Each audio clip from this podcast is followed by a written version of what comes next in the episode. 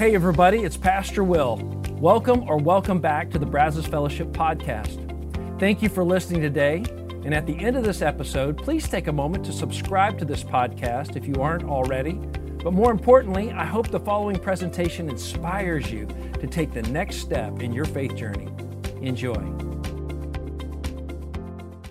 All right. Good morning, everybody.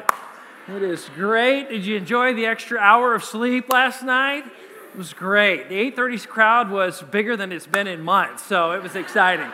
it's great to see you guys. Thanks for being here. We're going to continue a series we started last week entitled The Blessing. But let me just say this we are big believers around here at Brazos Fellowship in the next generation. It's why we just made the huge investment to build all these beautiful new kids' spaces for your kids, for the kids that are not even here yet. It's, that's part of why last week that introduced this new idea to some of you, the blessing, where I talked about that this blessing idea is the, the idea of receiving something that changes everything.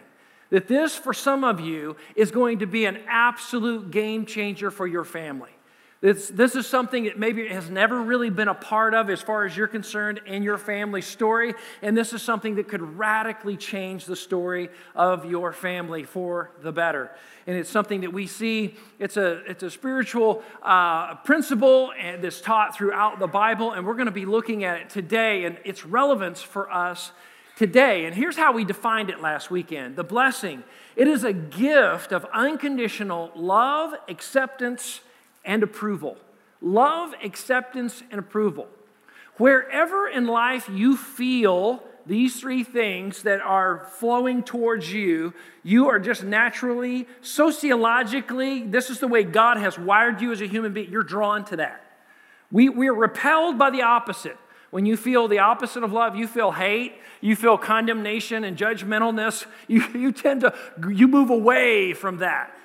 And, and what all of us crave deep down in our heart is that we could get these things, these words, these actions spoken over us, expressed towards us by our parents love, acceptance, and approval by our parents, or whoever the significant person of your life story that raised you, somebody who made a big investment in your life, you wanted, you still want these things from that person, even if you're an adult today. It doesn't go away. We always want this. But the fact is that many of us didn't get it, and we went looking for it, often in places that are no good for us. That we find what I call counterfeit blessings, and I call them counterfeit because they don't last. They're things that are superficial, they don't last, so they wind, us, wind up making us feel empty inside instead of fulfilled, the, the, the real desire that we have.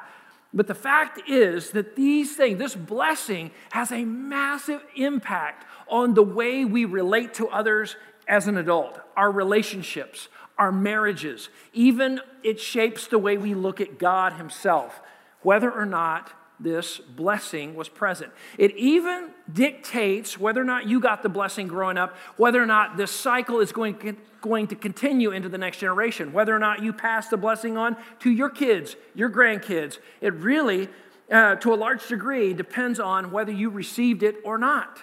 As a matter of fact, Dr. John Trent, who wrote a book, did extensive research, and I highly recommend the book, called The Blessing, talking about this topic.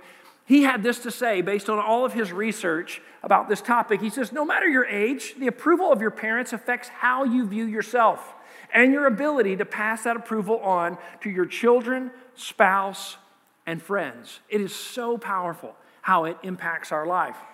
And that people never stop craving this, desiring it. And we talked about last week that if you didn't get this growing up, the beautiful thing is that God, your heavenly Father, offers this to all people who are open to it and are willing to receive it. Even if you grew up and you say, Well, I did not get that in my home, or the meager attempts that my parents had, they just didn't have the tools. I almost don't even blame them because they didn't get it either. They didn't even know what they were doing half the time, and I didn't get it from them. But if you did it, it's okay because God says, I make it available to all people through my Son, Jesus Christ. And what was beautiful, and if you have never done that before and you missed last week, I encourage you to go to brazosfellowship.com, check out that message from last week where we talk about this beautiful blessing that God gives His Son and He makes available to every one of us who are His children. When we place faith, we accept and we believe in Jesus Christ, His forgiveness of sin, and make Him the Lord of our life, our, our, the Savior of our life that we get that same blessing that, that God spoke to his son when he was baptized. He says, This is my son whom I love. This is my daughter whom I love. In you I am well pleased. In you I am well pleased. God says, Yes, the thing you've been looking for, I provide it. And many of you, last weekend, many people received that blessing for the very first time, and that is so wonderful. And I want you to see this is not something that's just for children, this is for adults. I've seen this receiving of the blessing. It can radically change marriages. It can change sibling relationships where there's been strife and jealousy and competition and tension for years. It helps you to say, I don't need that anymore. I don't have to do I don't have to fight with them anymore. I don't need the thing that I thought that I was going to get from them. I can't get it from them anyway. God provided it. And so we looked at that last week. And I hope that if you didn't receive that blessing, that you will soon. And maybe even this weekend, you can pray and ask the Lord to provide that blessing that you never got growing up. Maybe your parents just didn't know, didn't have the tools. But here's the big question that's going to guide the rest of our time together today How can you ensure that this blessing gets passed on to your kids, even if they're adults? There's still time, right? Even if you go, I don't think I did a really good job of this, it's okay. It's, there's still time. Your grandkids and other people who desperately need it around you in your life today. How can you make sure? Because I can tell you right now, God wants to use you as conduit through which, if you've received the blessing, that you are helping to pass it on to others. Absolutely, it's a part of our job. And the first step that I want to talk to you about that's so important in this process of passing on this blessing to the next generation is what we're going to call meaningful touch. Meaningful touch. Now, that may not be what you had expected this week, but I want to tell you right up at the top of this message that this is going to be a two part message. I encourage you, do not miss next week because we're going to lay the framework with this message that will help you to understand how powerful next week's message is. They work together. But but meaningful touch is so incredibly empow- powerful because when I say that, I mean even the, the most simple touches. It could be a handshake, a high five, a pat on the back, a hug, and even a kiss, only with a few, okay? I'm not talking about everybody, but even a kiss, as we're gonna see in just a little bit. But meaningful touch is so incredibly powerful. Now, depending on the home that you grew up in, meaningful touch may make you feel a little uncomfortable, or you may say, well, that's totally normal. What is normal for one is not normal for another. The, the cultural heritage that you inherited through your family will have a lot to do with this. As a matter of fact, I saw a study recently that talked about how different we are uh, globally when it comes to touch. And what they did is they went all over the world and they looked at coffee shops that were in different major cities and looked at how often do people touch each other just through natural conversation. How many touches happen per hour? In some place like San Juan, Puerto Rico, there were 180 touches per hour in that coffee shop. You go to Paris, France, it's 110 touches per hour. You go to Gainesville, Florida, two touches per hour. Go to London, England, zero touches per hour. You see how, isn't that staggering? Isn't that amazing?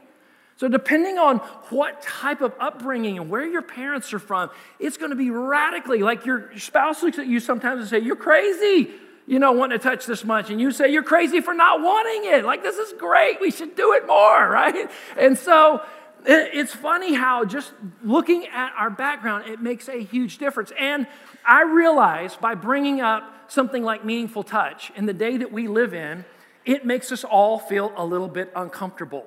As my girls would say, it's a little cringy, Dad. It's a little cringy. We all get a little cringy because in the media, there have been so many reports, so many stories of people making inappropriate touches towards other people that nobody wants to touch anymore. Everybody wants to stay in a bubble and just don't touch me, I won't touch you. And we, as an American culture, have become more and more distant and less warm and affectionate towards one another. And this is a travesty. It is hurting us, it's not helping us. It is not the way God intended. it's not the way God designed us. As a matter of fact, as we're going to see scripturally, that there's no way to really pass on the family blessing without meaningful touch. Going all the way back to the first book of the Bible, Genesis, when we look at this passing on the blessing from Isaac to Jacob. Now, granted, he thought he was blessing Esau. He was old and blind, okay? But he thought he was blessing Esau. But when Jacob came close to him, he blessed him with more than just words. In chapter 27, verse 26, here's what it says. Then his father Isaac said to him, and I want us to read these highlighted words together. What did he say? He said, Come near and kiss me, my son. Woo! Wow. That's something you don't see very much between sons and dads anymore. But this word picture that we get for the word come near from its Hebrew root means it's a picture of when armies would draw together for battle, close, acting as one unit, all together, tight, shoulder to shoulder, uh, shield to shield, going into battle. It's the same picture that we get, word picture that we get for a crocodile's back, with all of the scales overlapping over the back of a crocodile. In other words, what he's saying to his son is, Come here and give me a big old bear hug. Lift you off the ground, pop your back, you know, that kind of a hug, you know, like big hug and a big kiss. Mwah! Like his dad, fearless. He didn't care about social taboos, especially of our day. He didn't care about any of that. This is my child. I love, I'm crazy about, and I'm going to show him, I'm going to show her this blessing. I'm going to show him unconditional love, acceptance, and approval, and I want them to feel it on their skin. I want them to feel it, I want them to hear it. And what was beautiful is that this stuck with Jacob many, many years later. As some of you know the story, one of his younger sons, Joseph, gets sold into slavery by his brothers because of the favoritism they believed that their dad was showing towards him. He had this beautiful coat of many colors, and they were so jealous. They sold him into slavery. He went down to Egypt, and years and years went by. And later in life, much, much later in life, his father reunites with him. And by this point, he has two sons of his own Manasseh um, and Ephraim. And he says, Dad, I want you to come and bless my sons. I mean, who wouldn't want that? To have the granddad bless the sons. Would you come and bless my sons? And here's what transpired in Genesis 48.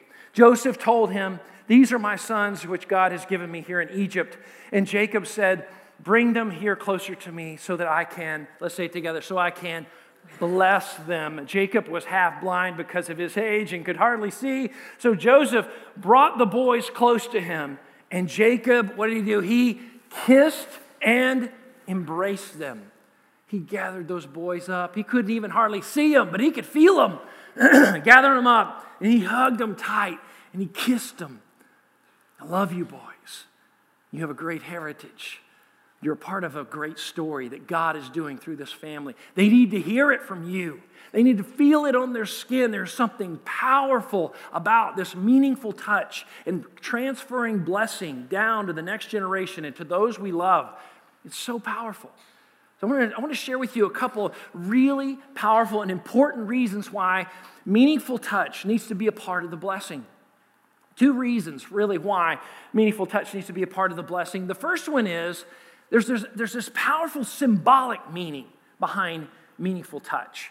So, and what I mean by that is that from prophets of the Old Testament to apostles of the New Testament, we see this touch happening In the Old Testament book of 1 Kings 19, whenever the prophet Elijah was coming up to his protege Elisha, now these two different men, I used to get them confused a lot, but one was the mentor, Elijah, and the mentee was Elisha. He came up to put his cloak on him as a symbol saying, I'm passing the blessing and the power and the call, the mantle of being a prophet of God before the people of God, Israel, um, onto you. He puts his arm around him, puts his cloak on him. It was a, it was a powerful symbol. And we come to the New Testament, places like uh, Acts chapter 13, the first time the Apostle Paul and Barnabas are going on to a, a missionary journey. This is before the Apostle Paul is well known as Paul. He's still known as Saul. So if you read it, you go, well, where's Paul? I see Saul. It, that's the same guy. But it says that Saul and Barnabas were being called by God, set apart by God to go out and to do these missionary journeys. So the church at Antioch pulls them together, prays for them, and lays their hands on them as a symbolic gesture of saying, We're praying God's blessing on you, His power on you as you go out and fulfill His will for your life. We need to not let this symbol die. And even this, to, to, this day, we see symbolic touch happening between people all the time in our society. When two people are dating, what do they do? They hold hands. And that holding hands is a symbol saying, I'm taken, she's taken, I'm taken, right? That's what it means. When two people are striking a deal, two business people, still to this day, there are some who shake on it. And there are still people, I know this may sound crazy to some of you, but that shaking of hands means something important. It's binding. It means we both agree we're going to fulfill what we just said we would do. There's integrity behind that, that it is our bond. I'm giving you my word. I really mean this. Regardless of contracts, lawyers, doesn't matter. I shook on it and I mean it. That is a powerful symbol. When two people are getting married, the, the pastor who's officiating will say, turn and face each other and take each other's hands. Join hands as a symbol of your choice of each other.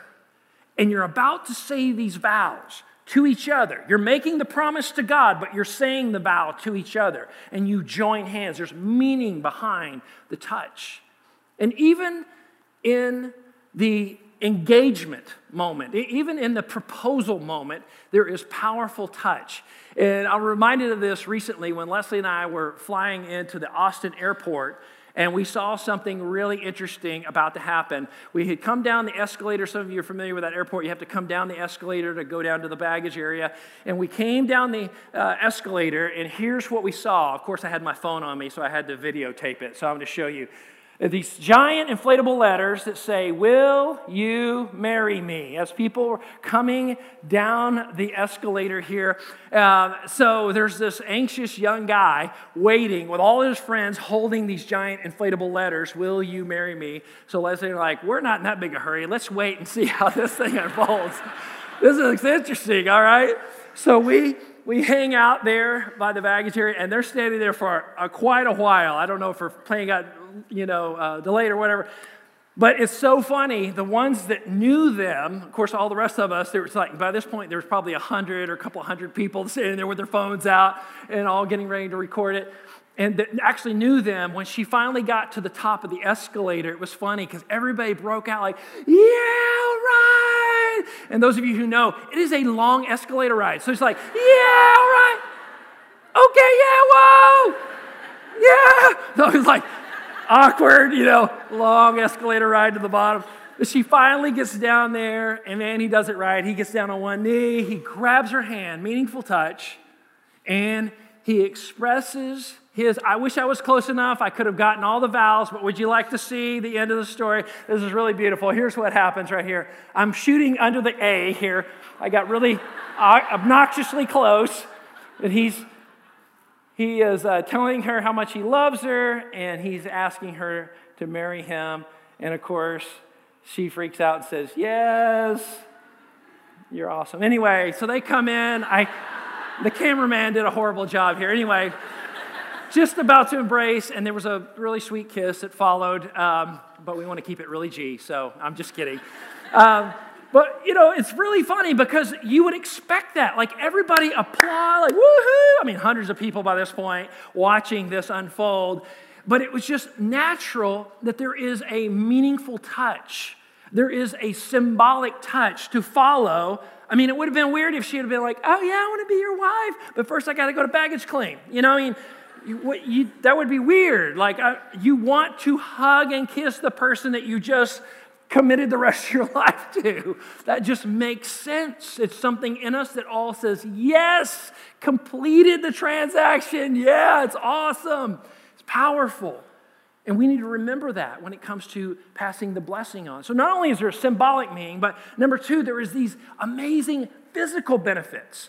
Physical benefits that it, simply put, both the giver and receiver of the blessing of meaningful touch receive an incredible benefit from it. There was a study done at UCLA not long ago that said that for your emotional and physical health, we all need between eight and 10 meaningful touches every single day, right? And I see some husbands might be like, oh, okay, one, two, three, four, five, six, seven.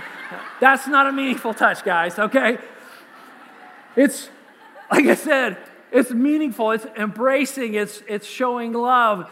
Uh, there was another study done by a Dr. Dolores Krieger at NYU, and she's actually done multiple studies on the benefit of both the receiver and, and the giver of touch. And she says there's unbelievable physiological benefits that come from meaningful touch. Like, this is the way we were wired, it's the way we were made as human beings. And you may be saying, well, how? How does that, that benefit? She says, well, inside of every one of you, in your bloodstream, there is this substance called hemoglobin. It, it actually is what gives your red blood cells its pigment, but it also carries oxygen to all the tissues in your body. And in the act, and she says this has been repeatedly proven in study after study after study, when, whenever someone goes to hug or to give meaningful touch to another person, both the giver and the receiver, the hemoglobin levels go up, oxygen levels go up. It energizes the body. It speeds in the regenerative process of the body. So, if you're ill or if you're hurt and you're trying to recover, it actually speeds up the process. It's unbelievable. She goes on to say, Would you like to lower your spouse's blood pressure? Do you have a child or grandchild or some child in your life where you would like them to have a higher likelihood that they would avoid an immoral or destructive relationship later in life? Would you like to add up to two years to your own life? She says, then start hugging more. Start having more meaningful touch every single day, regular, often interact with people in this way. It is crazy the number of benefits physiologically. It's just the way God made us, the way He put us together. And what's beautiful as we come to the New Testament, Jesus knew all too well the power of meaningful touch and the blessing that comes from having meaningful touch with other people. He communicated so well this love and acceptance and approval, both to children and to adults. And I want to look at a story with both, an account with both in the Gospel of, of Mark. Starting with chapter 10, this is a time when the, these parents were wanting to bring their children to Jesus. And, and check out, here's what happened next. This is One day, some parents brought their children to Jesus so he could, let's say it together, so he could touch and bless them. Like they brought their children expressly to be touched and blessed by Jesus. But the disciples scolded the parents for bothering him. When Jesus saw what was happening, he was angry with his disciples. He goes on to say, He said to them, Let the children come to me and don't stop them, for the kingdom of, of God belongs to those who are like these children. Then he took the children in his arms. Imagine this. This is such a beautiful moment. He takes them in his arm. He places his hands on their heads. And he, what did he do? And he blessed them. He blessed them. These little children. He didn't want them to just hear it in their little ears, he wanted them to feel it on their skin. I love you. You're so special. You're awesome. You're amazing. There's not another one like you. You're incredible. And children in Jesus' day were the least powerful in all of society, which meant they were the least important. Most people wouldn't give them the time of day. Very different than our culture today, where we invest in, we look at children very differently. Not to them. They saw children as just, you know, these little people to be tolerated, get them out of the way. I don't want to really hear them or see them, just keep them back out of the way. And that was sort of the job of most mothers, was to try to keep them out of the way. But Jesus totally broke the social mores when he says, Now I want these little children to come right to me. And I'm not only going to talk to them, I'm going to touch them, I'm going to make time for them, I'm going to kneel down on their level, and I'm going to speak to them. Jesus knew something really powerful about children that we sometimes forget. And that is for kids, they have to touch things for them to become real. They have to touch. You ever noticed that kids will stand in line for hours to meet like a Disney character or Santa Claus or just about anybody. These same kids that can't stand still for like five minutes normally, but they gotta meet, you know, they got they want to touch because there's something about the touching where it becomes real and they get tingly and they oh my gosh, it's like real and I want to touch him, you know, and it's incredible. And Jesus knew this about these kids. And he knew that for them to understand love and acceptance and approval, their little brains maybe couldn't cognitively understand such big concepts, but they could understand it tactily, tactically. He, they could understand it physically.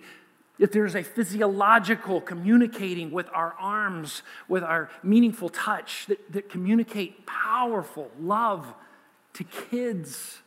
And they need to be able to trust that with the adults around them. And so this was so powerful that Jesus took time to do that. He modeled it for us, really, what he did. And not only did he do it with children, but he also did it with adults. And I want to share with you this one incredible moment where Jesus did it with a man who had been barred from society from, from ever touching another human being for the rest of his life, ever. And this is what happened in Mark chapter 1, starting with verse 40. It says, A man with leprosy came and knelt in front of Jesus, begging to be healed. If you are willing, you can heal me and make me clean, he said. Moved with compassion, Jesus reached out and touched him. I am willing, he said. Be healed. Instantly, the leprosy disappeared and the man was healed. So here's a guy who was ostracized from society, was not allowed to even come around regular people ever. Like he had to stay within a stone's throw. Literally, if they came too close, if lepers came too close to healthier society, that they were supposed to pick up rocks and throw them at the lepers to drive them away and scream at them, Leper, get away, basically. Get away. And this has been his entire life, for sure, all of his adult life, had always been driven away, driven away, driven away. And now he comes to Jesus and kneels down right in front of him. He knows he's breaking all the rules. He could be killed for this, imprisoned, any number of things could happen to him. And, and, and you have to understand part of the reason that they were driven away is they have these open, weepy wounds that are wrapped in disgusting bandages, uh, disgusting just rags they have no way to clean themselves. They stink. There's no medical attention they can get. There's none of that. This is part of why they were driven away. And now he's standing, he's sitting right in front of Jesus. He's, he's kneeling down in front of him. And Jesus, in this moment, this man who'd never been touched, the very first thing he does is he reaches out and touches him. Even before he speaks to him, he touches him. Can't you imagine for just a moment how much that guy longed for someone to be kind to him, to touch him, to communicate love and acceptance and approval? Like that was just a dream that he thought would never, ever, ever, ever happen. And here, he just wished that somebody would do that instead of drive him away with rocks. And here, Jesus in this moment understands what this guy needs more than even being healed of leprosy, the thing that his soul craves for most is to be loved and accepted and approved and to be touched. And Jesus does what no one else would be willing to do. He touches this guy and he heals him. And it radically changes his life forever. Jesus shows us that meaningful touch is not something that's optional, it's essential, especially right down to this world that we live in today. To do it in a kind and a healthy way. And you may know people in your life right now that are, other people are tempted to keep at arm's length. They're hard people to be around, let's be honest. They're difficult for you to have to handle and deal with. You're tempted to never talk to them, never come near them. Maybe it's something about them personally, maybe it's about their lifestyle. It just disgusts you. You can't hardly even think about or be around them, it just goes all over you. Now, I want to challenge you this week to follow Jesus' lead and to be willing to reach out and show love to a person, love, and acceptance, and approval to a person like that. It is a game changer. They may just be the same place this leper was, craving, wishing somebody would stop throwing rocks for just a minute and show them some love, and it would radically change their heart. And what's beautiful about Jesus is that he was able to touch people and communicate love, acceptance, and approval of them as a human being without giving acceptance and approval of their lifestyle or things that they were a part of that were no good, were destructive, and were sinful, and were killing them from the inside out. And he had a way, because he loved them, to speak into those things with grace and truth simultaneously. And this week, I want to challenge you. There may be somebody like this in your life that other people tend to cast stones behind their back, talking about them. They're mean, they're divisive, they keep distance. And maybe it's time for you to step out of that social circle of what is accepted among your friends and show some love. And I know it's going to make you feel uncomfortable. It's going to cause you to stretch and to grow spiritually, maybe more than you ever had relationally in your life. And I want to encourage you to do that this week. And it might be that um, you are the one who feels like this leper. You feel like I have no place with God. If you even knew, Will, my background, how dark and ugly and awful I have been to people, there's no forgiveness for me. There's no healing for me. But I'm telling you, Jesus, again and again, and this is one of those stories where Jesus says, Nobody is beyond the reach of God's love, the arm of God, His love, acceptance, and approval. Everybody can come and maybe today you need to pray a prayer to Jesus, something like this If you are willing, can you heal me and make me clean? Jesus. Because he's already said, I am willing. I am willing. Be healed. And it's time today that you could go before him and receive that blessing of forgiveness of sin and to become a follower of Jesus Christ from this day forward. And for those of you who are parents, grandparents, or you've got significant others around you that need this blessing, and you have the ability to pass it on, I think we've made it clear here today to follow the example of Jacob and Isaac and Jesus. There's no other way. We are, if we're going to pass on the blessing, we've got to use meaningful touch as a part of the communication vehicle process. It's got to be a part of it. It's got to be a part of it. Now, next week, we're going to talk about part two to this, where we put this blessing into words and how to powerfully communicate this. I hope you don't miss that next week. We're going to build on what we've talked about this week, but here's our prayer of, of application as we finish up. Simply saying, Jesus, I receive you. I receive your blessing today. And this is simply just saying, I need your forgiveness. I need forgiveness from sin, and I will follow you the rest of my days. It's a commitment of saying, Yes, I want your blessing, and I'm willing to place my faith and trust in you. And maybe you're in this place of saying, I commit to pass the blessing onto my family and to others who need it, even those who are difficult to love, like me and like you. We've all been difficult to love at times. And there's all of us have had those moments where we've had to come before Jesus, like that leper, and say, God, I need forgiveness. I'm unclean. I've blown it. I'm messed up. And if people knew, nobody would want to be around me. And God is willing to forgive and to give us that blessing. Does it make any sense at all that we would withhold it from others now? It doesn't. Once again, thanks for listening. If you live in the Brazos Valley, we would love for you to engage with us at one of our weekend services. For directions, service times, and information about our fabulous children's and student environments, visit us at brazosfellowship.com. That's brazosfellowship.com.